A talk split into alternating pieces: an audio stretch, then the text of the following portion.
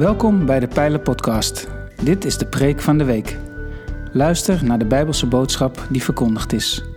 We hopen dat je groeit in kennis en liefde voor Jezus Christus.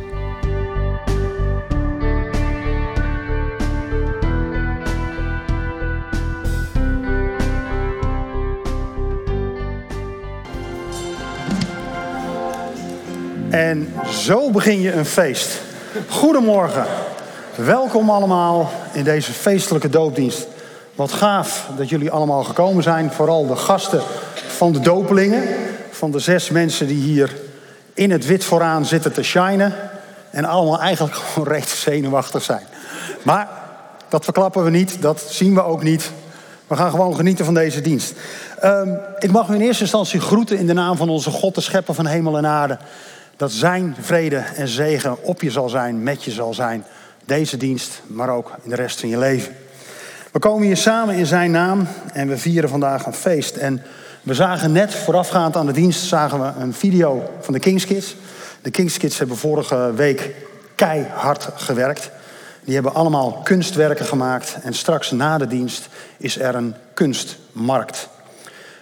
Voor onze twee partnerprojecten in Ethiopië, waar uh, wij kinderen willen helpen om uit de armoede vandaan te kunnen stappen, maar ook moeders van ongeboren kinderen die ongewenst zwanger zijn geraakt, uh, willen ondersteunen in hun traject richting uh, de bevalling en ook na de bevalling in Ethiopië, wat gewoon niet echt een land is waar het heel vanzelfsprekend en natuurlijk gaat.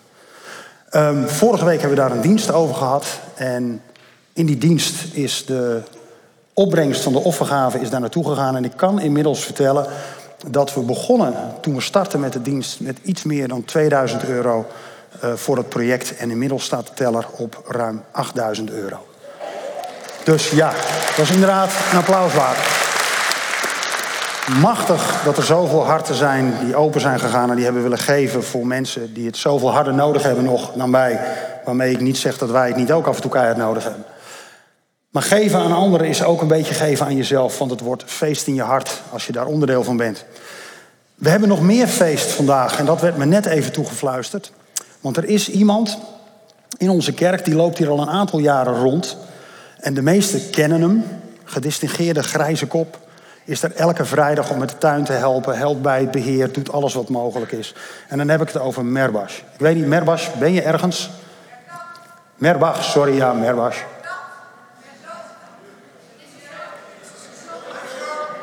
Daar, kijk, Merbas heeft zijn verblijfsvergunning. Welkom, vriend. Niet? Oh. Wacht even.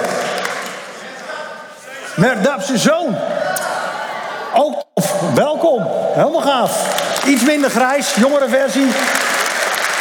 Ah, Merdat. Ik heb moeite met iemands handschrift, blijkt hier. Maar gefeliciteerd.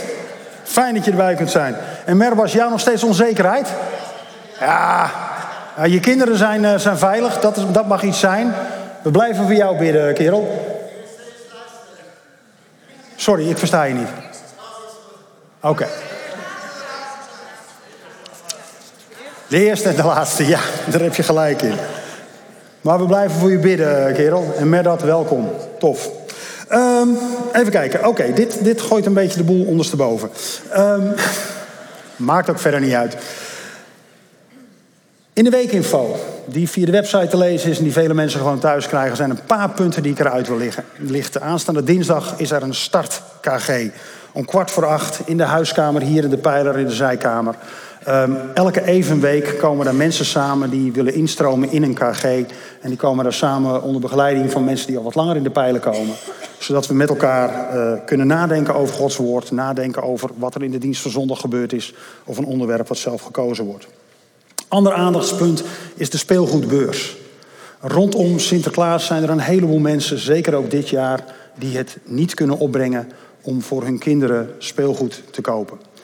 Het is sinds jaren dag een goede gewoonte om als pijler overgebleven speelgoed van onze eigen kinderen die dan wat ouder zijn, om dat in te zamelen, dat schoon te maken. Speelgoed wat nog gewoon goed is, wat werkzaam is. En dat bieden we dan aan aan mensen via de inloophuizen, et cetera. Die krijgen dan een uitnodiging, die komen hier in de uh, bunker. En daar staat het allemaal uitgesteld. En dan mogen die mensen mogen drie cadeaus uitzoeken voor hun kinderen thuis. Dat is al sinds jaren dag een zegen voor een heleboel mensen. Dus als je thuis nog speelgoed hebt, als je thuis nog dingen hebt waarvan je denkt van nou, dat bewaren we nou al zo lang, uh, dat kan nu al een keer weg. Breng het hier. Er staat naast de lift uh, staat een grote kar. Daar kun je het inleveren. En dan zorgen wij dat het goed terecht komt. En de laatste mededeling die ik wil aanhalen is 27 november. Dat is nog twee weken. Dan hebben we onze kerstmarkt.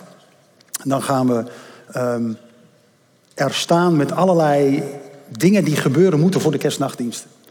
Tijdens de kerstnachtdiensten dit jaar hopen we weer drie keer deze zaal helemaal vol te hebben. Om mensen te vertellen over waarom Jezus naar deze wereld kwam. Waarom moest hij geboren worden en waarom heeft dat iets te maken met ons leven vandaag? Rondom die dienst gebeurt er van alles. Zijn er heel veel handjes nodig, mensen nodig, vriendelijke gezichten nodig die dingen doen.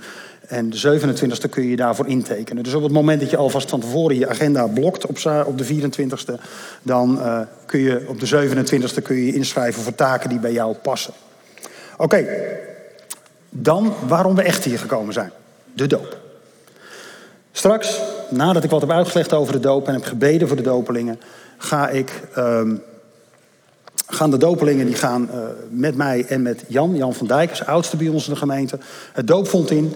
En dan vertelt de dopeling zijn eigen verhaal, zijn getuigenis, haar getuigenis.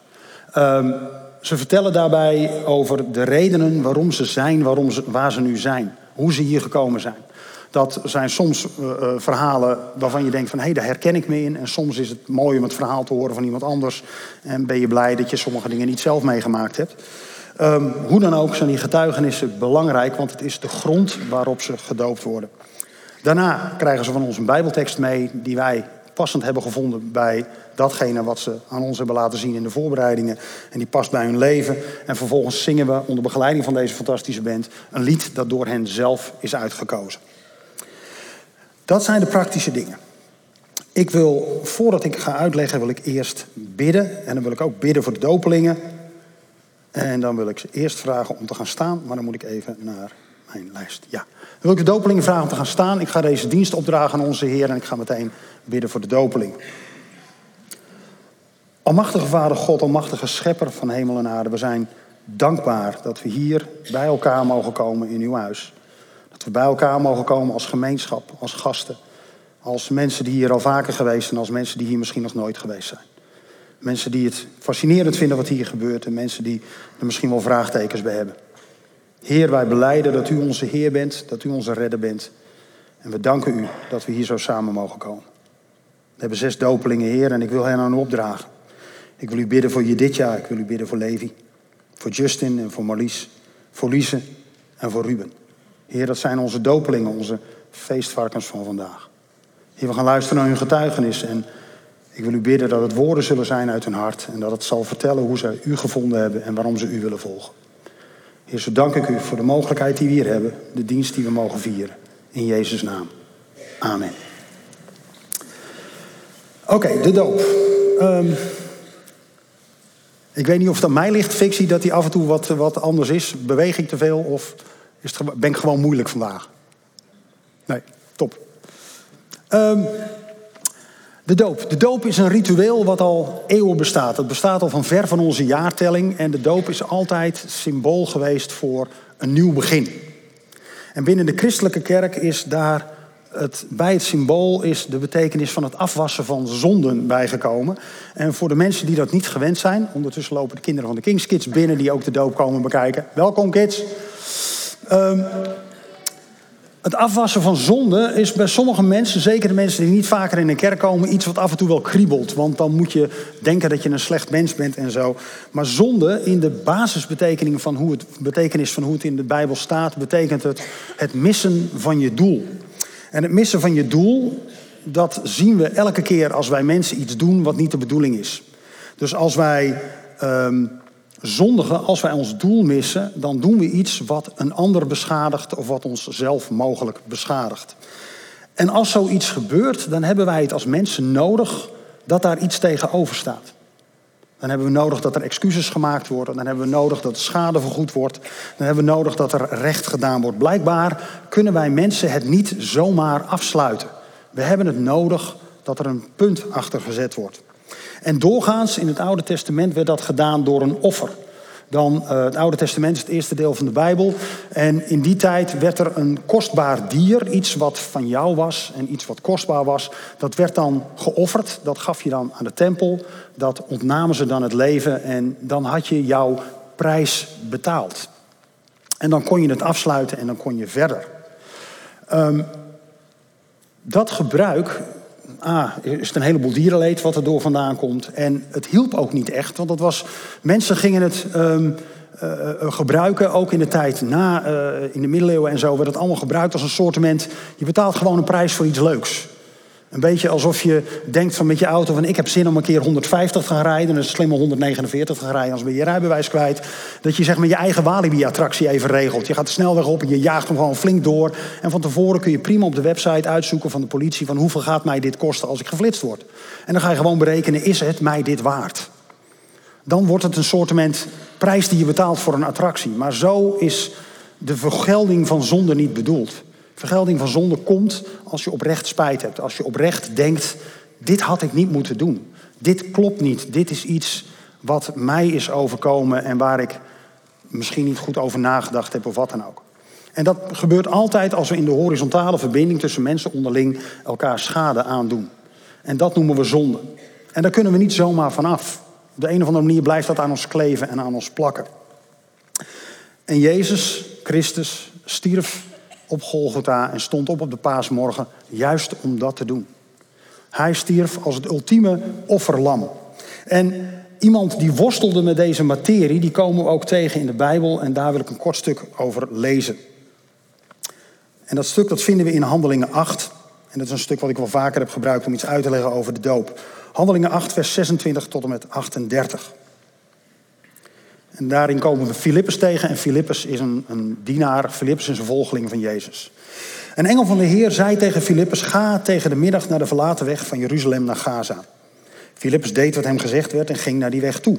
Net op dat moment was daar een Ethiopiër, een enig, een hoge ambtenaar van de Kandake, de koning van Ethiopië, die belast was met het beheer van haar schatkist. Hij was in Jeruzalem geweest om daar God te aanbidden en zat nu op de terugweg in zijn reiswagen de profeet Jezaja te lezen. Zo'n stuk uit het Oude Testament. De geest zei tegen Filippus, ga naar die man daar in de wagen. Filippus haastte zich naar hem toe en hoorde hem de profeet Jezaja lezen, waarop hij vroeg, begrijpt u ook wat u leest? En de Ethiopiër antwoordde, hoe zou dat nou kunnen als niemand mij uitleg geeft? Hij nodigde Filippus uit om in te stappen en bij hem te komen zitten. En dit was het schriftgedeelte wat hij las. En dan lezen ze een stuk uit wat wij nu kennen, Jesaja 53. Als een schaap werd hij naar de slacht geleid. Als een lam dat stil is bij zijn scheerder, deed hij zijn mond niet open. Hij werd vernederd en hem werd geen recht gedaan. Wie zal van zijn nakomelingen verhalen, want op aarde leeft hij niet meer. En de ene vroeg aan Filippus, kunt u me zeggen over wie de profeet het heeft? Over zichzelf of over een ander? Daarop begon Filippus met hem te spreken over het evangelie van Jezus, waarbij hij deze schrifttekst als uitgangspunt nam. Onderweg kwamen ze bij een plaats waar water was en de enig zei, kijk, water. Waarom zou ik niet gedoopt kunnen worden? En hij liet de wagen stilhouden en beiden liepen het water in, zowel Filippus als de enig, waarna Filippus hem doopte. In dit verhaal komt iemand die niet bekend is met het verhaal van Jezus Christus in het boek, de Bijbel, of de, de Torah in die tijd, het oude gedeelte van de Bijbel, komt hij een verhaal tegen wat hem uitgelegd wordt. Er wordt hem uitgelegd hoe dat werkt met je doel missen. Er wordt hem uitgelegd hoe dat werkt met zonde doen. Dingen waarvan je later denkt, dat had ik anders kunnen doen of anders willen doen. En ook dat dat niet zomaar weggaat. En dat daar een vergelding voor nodig is. En dat het in het Oude Testament, zoals Jezaja al schreef, ging door een offerlam. Een schaap wat geslacht werd. En dat Jezus die zonde op zich genomen heeft, zodat we geen offerlammen meer nodig hebben. We hoeven geen geld meer te betalen. We mogen ons beroepen op het offer van Jezus Christus. De doop symboliseert de dood van Christus en de opstanding. Daarin geeft de dopeling aan, ik wil de weg van Jezus volgen. Daarin wordt de dopeling niet ineens perfect. Het is niet meer dat deze zes mensen hier fouten maken. Ik ben ook ooit gedoopt en ik kan je garanderen, elke dag heb ik met gemak een half A4'tje en soms een heel A4'tje met fouten en soms zelfs eroverheen. Dingen waarvan ik denk van, hé, waarom nou? Het blijft niet meer aan ons kleven. We mogen het, voor zover het mogelijk is, goed maken met mensen. En daarna kunnen we verder. Want er is een prijs betaald. Het kan afgesloten worden. En die geruststelling, die helpt ons in het leven om gewoon op zoek te gaan naar hoe het beter kan. En dat is de symboliek van de doop. Er zit nog een heel mooi klein detail in. Een klein detail in dit verhaal wat we wel eens vergeten. Er zijn ook mensen die zich afvragen: ben ik wel goed genoeg om gedoopt te worden? Moet ik niet eerst helemaal schoon zijn? Moet ik niet eerst stoppen met zondigen? Moet ik niet eerst elke zondag naar de kerk? Of moet ik niet eerst de halve Bijbel gelezen hebben? Of het liefst de hele? Het antwoord is nee, dat hoeft niet. Je mag zo onvolmaakt zijn als je maar wil. Als je Jezus wil volgen, kun je gedoopt worden. Als dat je oprechte wens is en je weet waarom je dat wenst en je snapt een beetje hoe het verhaal werkt, dan ben je welkom. En waar wordt dat in dit verhaal zichtbaar? De man, de Kandake, de, de hoge ambtenaar van Ethiopië, is een enug. En een enug, dit wordt voor mannen een beetje een vervelend verhaal, is een man die ontmand is. Zijn geslachtsdelen zijn weggesneden of zijn testikels zijn geplet. Klinkt als niet prettig, is volgens mij ook niet prettig. Maar deze man, deze enug, wordt zonder aarzelen door Filippus gedoopt. En als je naar het Oude Testament kijkt, naar Deuteronomium 23, dan begint Deuteronomium 23 met één duidelijke oproep. Mannen van wie de zaadballen geplet zijn of wie het geslachtsdeel is afgeslepen, gesneden, enige dus, mogen niet tot het volk van God behoren. Je moet ze weren, je moet ze buitensluiten. En daarna volgen nog een hele lijst van allerlei buitenlanders die, die slecht zijn geweest en die, die slecht hebben gedaan aan het volk van, van, Christ, van Israël. En die moet je buiten houden, staat daar. Deze man is en een buitenlander en een enig. Volgens de Joodse wetten zou hij niet bij God mogen horen. Maar het offer van Jezus maakt alles anders. Zonder omhaal van woorden gaat Filippus met deze man het water in en hij doopt hem. Niet omdat hij goed genoeg is, niet omdat hij nooit meer zondigt, maar omdat hij weet op welke weg hij verder wil en op wie hij wil vertrouwen. Tot zover deze uitleg. En nu gaan we dopen en we beginnen met je dit jaar. Tom, je dit jaar, als jullie met mij doopvond inkomen, leg ik mijn microfoon af en dan gaan we dopen.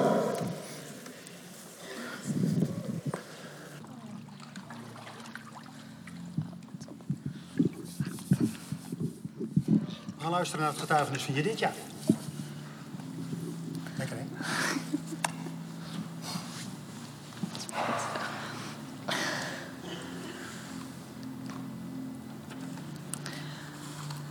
Hallo, mijn naam is Juditja. Ik ben 14 jaar oud en heb afgelopen zomer in de kampweek besloten dat ik me zou laten dopen. Een aantal jaar geleden, toen ik acht, bijna negen was, zijn wij verhuisd. Ik ben toen ook van school gewisseld. Op deze nieuwe school heb ik nooit echt mijn plekje gevonden. Ik heb er nooit echt bij gehoord. En in het begin dacht ik dat komt nog wel. Maar toen ik na de zomervakantie naar groep 6 ging, kwamen er nog twee nieuwe kinderen in de klas. Die er dan wel weer snel bij hoorden en snel vrienden maakten. Hierdoor ben ik me erg alleen gaan voelen.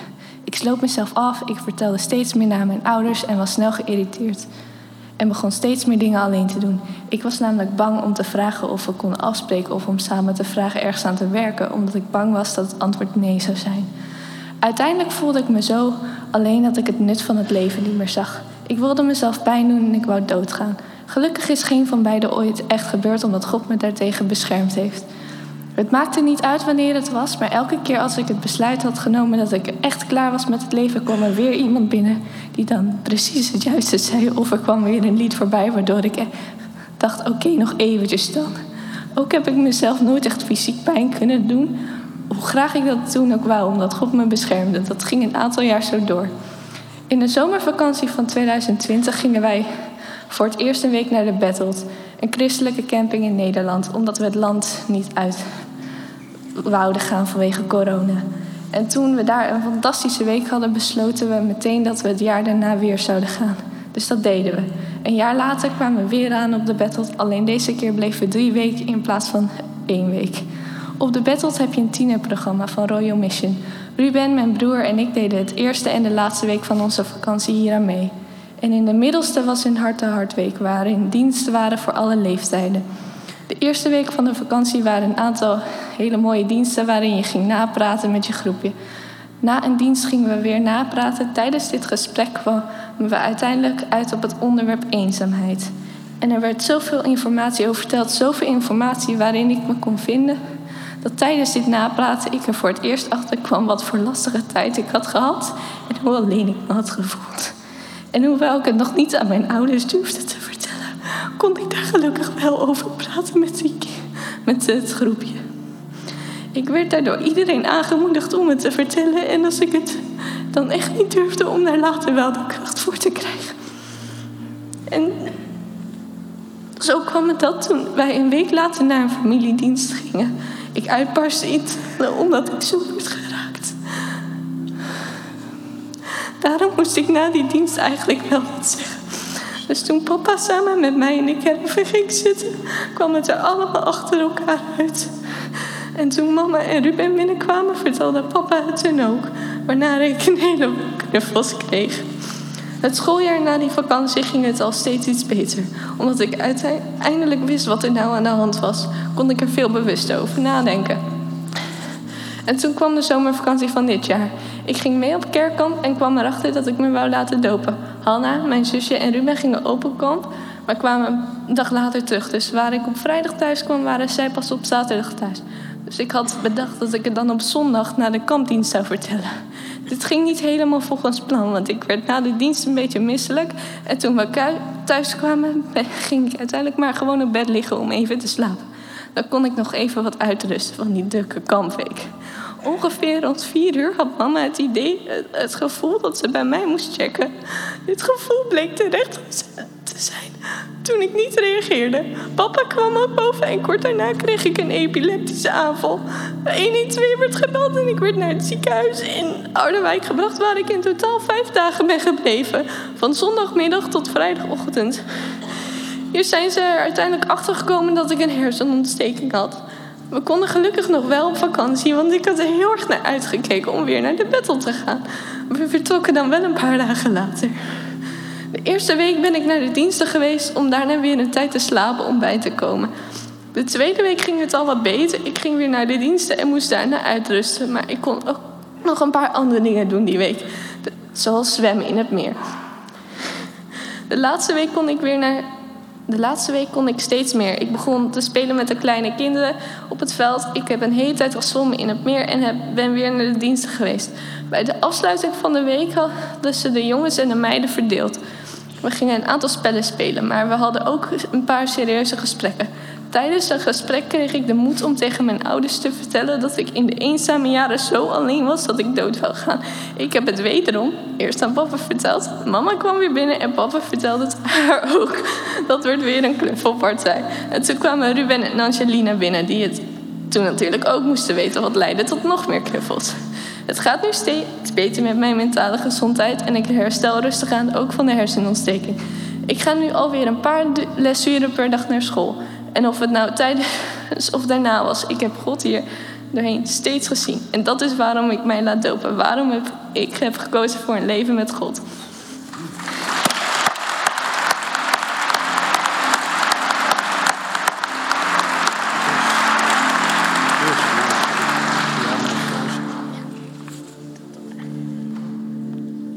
dit jaar. In de naam van de Vader, de Zoon en de Heilige Geest en op grond van je indrukwekkende getuigenis dopen we je in de naam van de Vader, de Zoon en de Heilige Geest.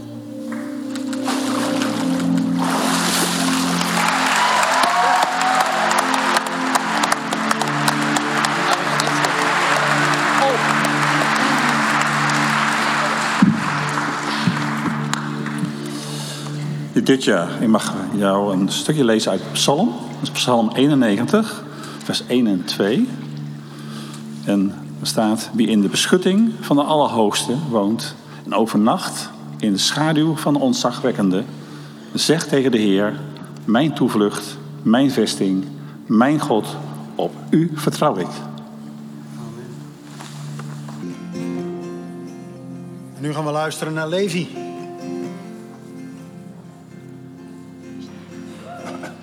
Levi heeft zijn eigen fanclub meegenomen, zie ik. Zeker, zeker.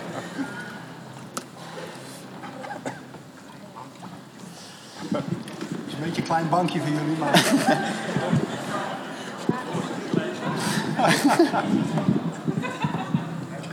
Met z'n allen. Goedemorgen, mijn naam is Levi Kops. Ik ben 17 jaar oud. Al eh, zolang ik me kan herinneren, kom ik met plezier naar de kerk toe. Ik ben ook opgevoed met het geloof omdat God op meerdere momenten in mijn leven zichtbaar is geweest... had ik, had ik de keuze voor God een paar jaar geleden al heel bewust gemaakt. Hoewel ik de doop eerst als een soort statussymbool of vinkje achter je naam zag staan... Uh, realiseerde ik me laatst toch wel dat er meer achter zat... en dat dit toch wel echt de juiste stap was voor mij. Deze keuze heb ik gemaakt tijdens het afgelopen jongerenweekend. Ik uh, ben van plan aankomende januari in DTS, dat een uh, trainingsschool is te volgen, waarbij ik een half jaar naar Amerika ga. Ik twijfelde alleen best wel over of ik dit moest doen of niet. Het kost me namelijk nogal heel wat om die kant op te gaan. Tijdens de dienst in het afgelopen jongerenweekend vroeg ik God of hij mij wilde laten zien of dit inderdaad zijn plan voor mij was of dat dit mijn eigen ideeën waren. Terwijl ik zo zat te bidden kwam een van de jongere leiders op me af en vroeg of hij voor me mocht bidden. Natuurlijk zei ik ja, graag zelfs. Hij begint dus voor mij te bidden en het eerste wat hij tegen me zegt was... Levi, ik heb het gevoel dat God tegen je zegt, zet je twijfels maar opzij en volg mij maar gewoon. Slik, die kwam wel even binnen. Heel veel duidelijker dan dat kon het niet worden. Ditzelfde gebed heb ik uh, met deze leider uitgesproken naar God. Oké, Heer, als dit is wat u, wat u wilt, dan vind ik het erg eng om de touwtjes uit handen te geven, maar dan ga ik volgen. Nadat ik thuisgekomen was van dit weekend en het tegen mijn ouders heb verteld, hebben we met het gezin samen mijn, mijn bekeringsgebed gebeden. En daarna was het al vrij snel duidelijk voor mij. Ik zou me laten dopen. Dus hier sta ik nu, erg bang om de touwtjes uit handen te geven. Maar luisteren naar God, laat ik mij dopen en ga ik hem volgen. Nog een kleine. Nog een kleine disclaimer. Mijn haar is niet watervast, dus bereid je voor op een hele andere leven die straks het water uitkomt.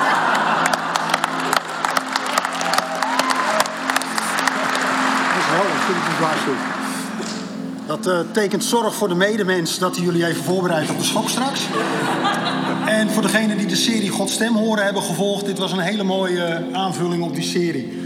Levi, in naam van Jezus, doop je op grond van je getuigenis in de naam van de Vader, de Zoon en de Heilige Geest.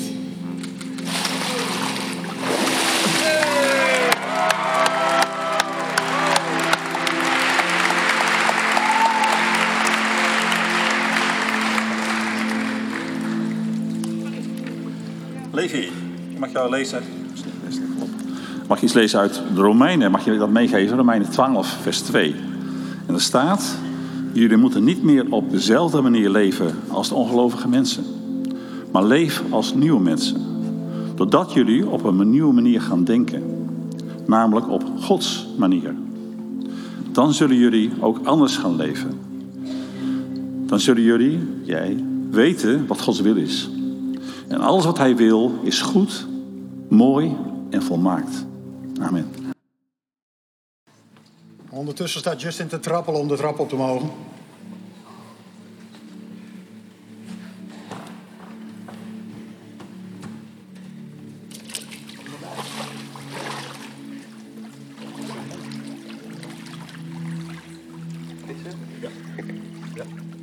Goedemorgen allemaal. Ik ben Justin Akman, 17 jaar oud. Ik kom uit Almere. Ik ben al heel mijn leven, heel mijn leven christelijk opgevoed, waar ik mijn ouders heel dankbaar voor ben. De reden waarom ik hier in de doop sta en mij laat dopen is omdat ik al veel ervaring heb gehad en weet dat Jezus veel aan mij geeft. Eén ervaring die ik wil delen uh, is dat ik eind maart mijn enkel heb gebroken en daar heel lang van moest herstellen. Tijdens de genezingsdienst van opwekking gingen we verbidden en toen ging al mijn pijn weg en kon ik alles weer bijna doen. Waardoor mijn hersteltijd een stuk minder was. En daar ben ik heel erg dankbaar voor. In navolging in navolg van Jezus Christus laat ik mij daarom dopen. Ja.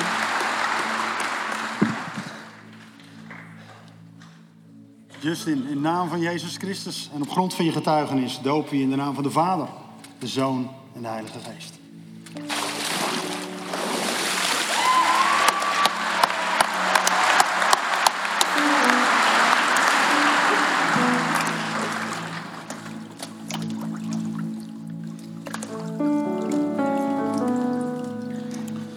Justin, ik mag jou een tekst meegeven uit Psalm 40, vers 5 en 6.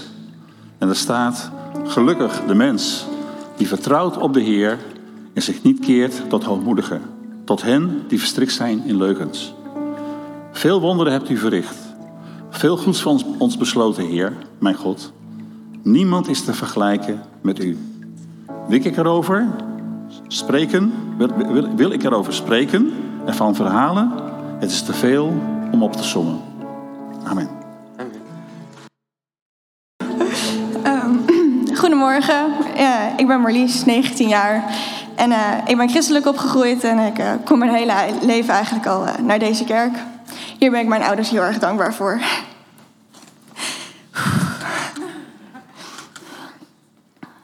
Eigenlijk heb ik altijd al geweten dat God bestaat. Ik kon vroeger altijd naar hem toe gaan als ik een probleem had en ik wist dat God mij altijd zou helpen. Ook al was ik niet altijd even gelukkig als een kind, ik bleef altijd naar God toe gaan. Totdat ik op mijn zesde in een zware depressie terecht kwam. Het voelde alsof mijn hele leven op pauze stond. Ik deed niks meer. Ik ben een tijd lang niet naar school gegaan, de kerk of vrienden. Ik voelde me somber en moe. Ik kon ook nergens van genieten. Als gevolg lag ik eigenlijk alleen maar op de bank en voelde ik mij alleen. Ik ging in therapie en begon met het slikken van antidepressiva. In 2019, terwijl dit allemaal aan de hand was, ging ik mee met Expect Camp. Hier kwam ik weer in contact met oude vrienden uit de kerk. Ik kwam ook in contact met mijn huidige vriend. Als ik hierop terugkwam, was dit eigenlijk echt wat ik nodig had. God heeft mij teruggebracht naar de persoon wie ik nodig had. We begonnen, ik en mijn vriend begonnen samen met bidden en hij pushte mij echt om weer wekelijks naar de kerk te gaan. Zo bouwde ik mijn relatie met God weer opnieuw op. Ik werkte hard aan mezelf, maar de depressie bleef. Ik dacht altijd dat God mensen zou genezen met één groot wonder. In één keer. Zoals ik dat eigenlijk altijd heb gezien in genezingsdiensten. Ik was teleurgesteld, want ik werd niet genezen, ondanks mijn harde werk en al mijn gebeden. Maar ik sta hier nu en kan jullie vertellen dat het is gelukt. Ik ben weer blij en kan genieten van het leven.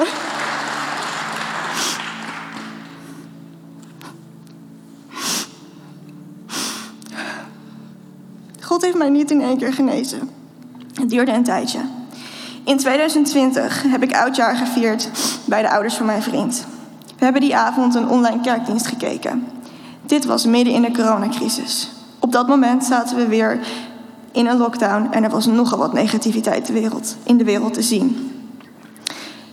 De preek die avond ging over hoe we mochten kijken naar waar was God te zien.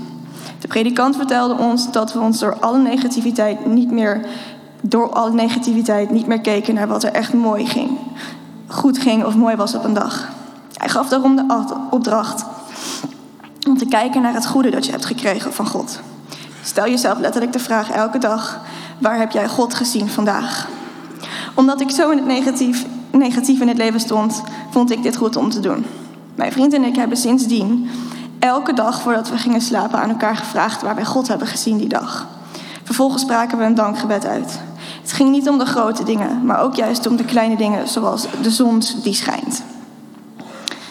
Voor mij ging het echt om iets dat mij vreugde gaf op een dag, al was het maar heel klein. Zo ben ik erachter gekomen dat God mij blijdschap geeft, elke dag weer opnieuw en mij elke dag kracht geeft om door te gaan. De blijdschap van u is mijn kracht. We begonnen hier eind december mee. Eind januari was ik gestopt met mijn therapie. En in juni ben ik gestopt met, mijn, met het slikken van antidepressiva. Door echt te kijken waar ik God zag, nam ik enorme stappen en ik voelde me heel snel veel beter. Wat ik hiervan geleerd heb, is dat God altijd aan het werk is. Ik moest alleen actief de beslissing nemen om te gaan kijken en God zien. Zie wat God geeft en wat mooi is. Het is nog steeds niet altijd even makkelijk en soms ben ik minder gelukkig. Maar ik, en ik weet ook dat het niet altijd even goed zal gaan in de toekomst. Ik weet ook dat ik fouten ga maken. Maar ik wil ervoor kiezen om die uitdagingen en het leven samen met God aan te gaan. En daarom wil ik mij vandaag laten dopen.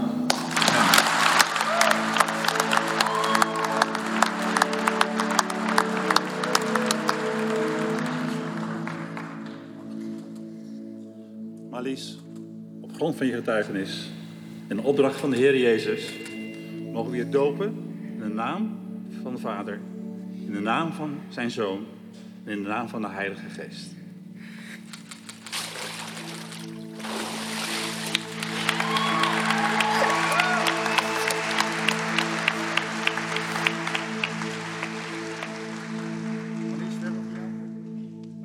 Jou de tekst uit Johannes 15, de versen 15b tot en met 17. Vrienden noem ik jullie, zegt Jezus, omdat alles wat ik van de Vader heb gehoord aan jullie heb bekendgemaakt. Jullie hebben niet mij uitgekozen, maar ik jullie. En ik heb jullie opgedragen om de weg te gaan en vrucht te dragen, blijvende vrucht. Dan zal de Vader je alles geven wat je hem in mijn naam vraagt.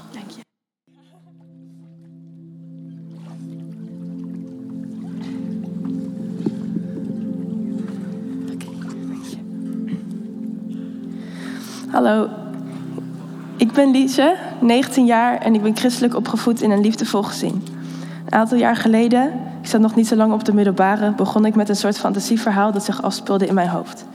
Het was sterk beïnvloedbaar door hoe ik me voelde en de hoofdpersoon was iemand die op mij leek. Deze persoon kon natuurlijk veel meer en coolere dingen doen dan ik. Ik kreeg eigenschappen die ik mooi of inspirerend vond en die goed voelde. Dit verhaal reageerde ik al mijn gevoelens negatief en positief af door de gebeurtenissen te veranderen. Ook bij muziek, boeken en films kreeg ik de neiging om over te springen naar het verhaal, om de emoties die het geeft erin te stoppen. Dit werd in het verhaal veel extremer dan in mijn echte gevoelens, omdat het voor een verhaal wat meer nodig heeft om hetzelfde erbij te voelen dan het echte leven. Met extreem bedoel ik dat de, de ergste dingen die ik kon bedenken inbeelden. Als ik moe was of me negatief voelde, zoals martelingen, verlies of zwaar verwond raken, soms tot huilen aan toe. Dit was ook deels omdat ik het idee heb dat diegene dat dat diegene veel respect zou geven. Als ik eigenlijk moest plassen, beelde ik me ochtends wel in seks in. Of als ik me goed en energiek voelde, dan werd het zingen, dansen, rennen, coole dingen doen. Maar doordat het verhaal energie kostte, ging het altijd alweer snel de andere kant op. Wanneer ik actief met het verhaal bezig was, kon ik niet slapen. Het ging me wakker houden en daardoor werd ik nog moeier. En het ging nog vaker de erge kant op daardoor. Door al die erge gebeurtenissen werd het personage ook echt depressief wat mij weer in de negatieve gedachtegang meesleurde. Het was een vicieuze cirkel en ik raakte daaraan verslaafd. Ik kon er niet meer uit en heel eerlijk had ik ook niet het idee dat ik dat wilde. Ik kon er namelijk lekker in wegzinken, omdat het overeenstemde met mijn echte gevoelens en omdat ik het precies zo kon maken zoals ik het bijvoorbeeld in films leuk zou vinden.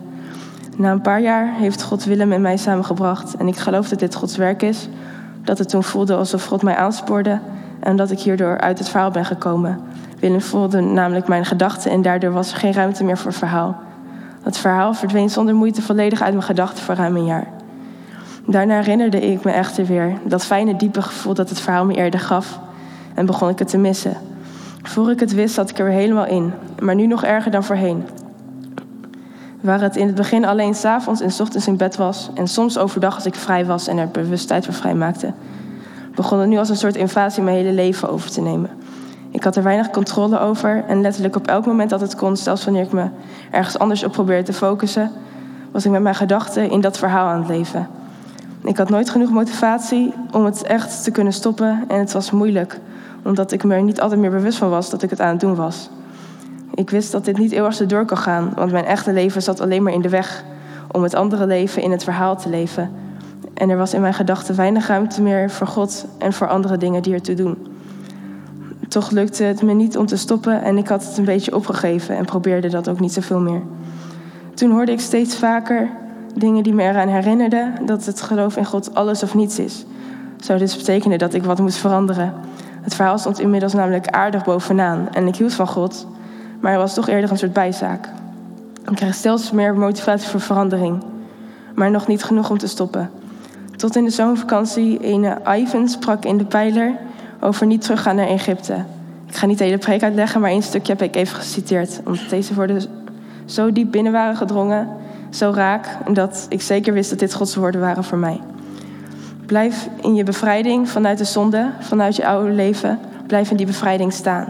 De Israëlieten vertrokken naar Egypte, het land waaruit God hen bevrijd had.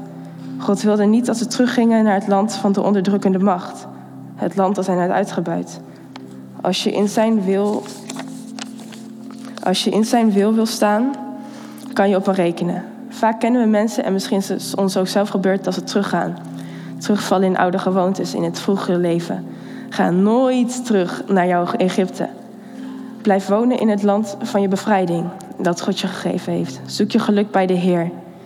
En blijf gehoorzaam aan het woord van de Heer, ook al gaat het tegen je verstand en je gevoel in. Deze woorden raakten me zo diep dat ik bijna twee weken lang zonder moeite helemaal bevrijd was van het verhaal. Dit kon onmogelijk op eigen kracht zijn geweest. Dit was God die voor me streed. In die tijd ervaarde ik God zoals ik hem nog nooit ervaren had, omdat de muur tussen ons volledig was neergehaald. Het is nog een strijd geweest daarna, want om er vanaf te komen moest ik echt alles loslaten. Anders kwam het weer op. Deze strijd liet me beseffen dat ik zelf nog steeds te zwak ben, maar dat God me echt bijstaat als ik om hulp roep. Bijvoorbeeld met een passend lied dat ik plotseling in mijn hoofd kreeg. Afleiding, laten zien hoe het is om met hem te leven. Of door de verleiding voor even weg te nemen. Het verlangen om met God in vertrouwen te leven is gebleven sinds ik hem zo heb ervaren en ik ben hem blijven zoeken. Ik wil bij God blijven en met hem leven voor altijd. Ik heb deze week de definitieve keuze gemaakt om verhaal volledig los te laten, hoe leuk het ook lijkt, en ik heb er geen last meer van. Het voelt nu alsof het definitief verslagen is. Maar stel dat het weer komt, dan weet ik dat God altijd klaar staat om me eruit te helpen. Hoe vaak ik hem ook mijn rug heb toegekeerd. Wat zijn handen beginnen, laat hij niet meer los. Ik wil het echte leven aangaan met God aan mijn zij en daarom wil ik me laten dopen.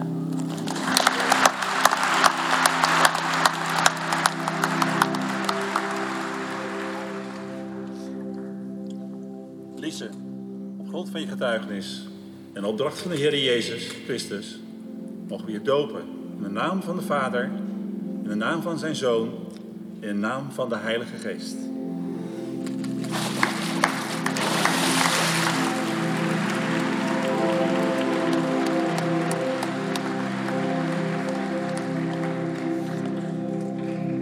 Jou een tekst uit Psalmen. Psalm 46, vers 2 en 3. God is voor ons een veilige schouwplaats, een betrouwbare hulp in de nood. Daarom vrezen wij niet.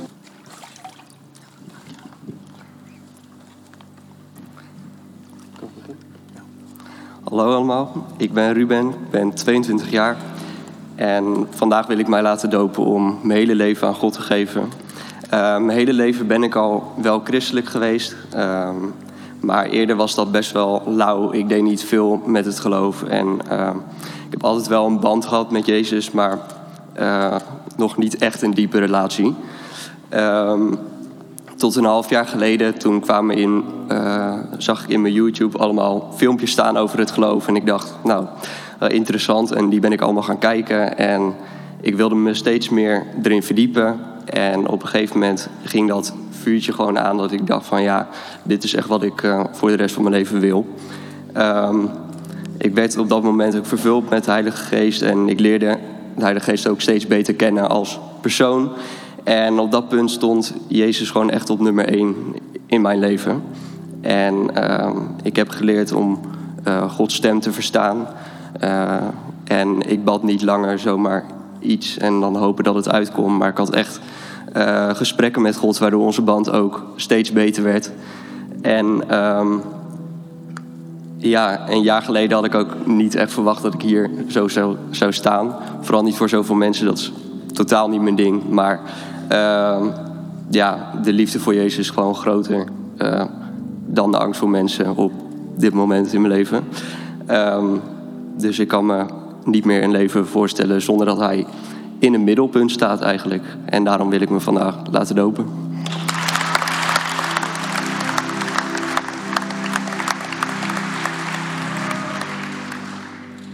Ruben, op grond van je getuigenis en een opdracht van de Heer Jezus Christus mogen we je dopen in de naam van de Vader, in de naam van zijn Zoon en in de naam van de Heilige Geest.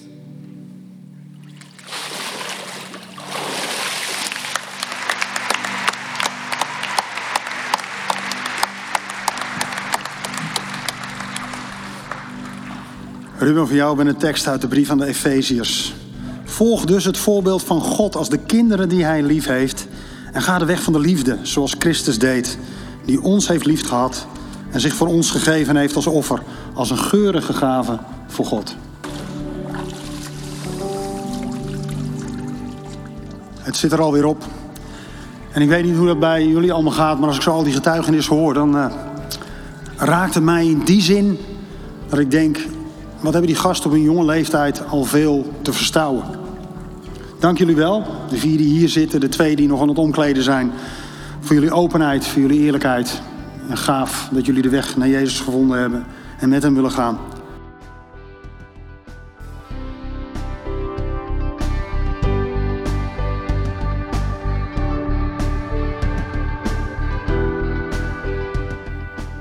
Bedankt voor het luisteren naar deze aflevering van de Pijler Podcast, Preek van de Week.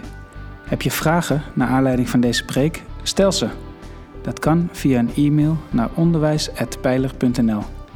We helpen je graag verder in je groei als leerling van Jezus Christus. Abonneer je op deze podcast, zodat je altijd op de hoogte blijft van het onderwijs uit de Pijler. Goede week gewenst, ga in vrede, want God is nabij.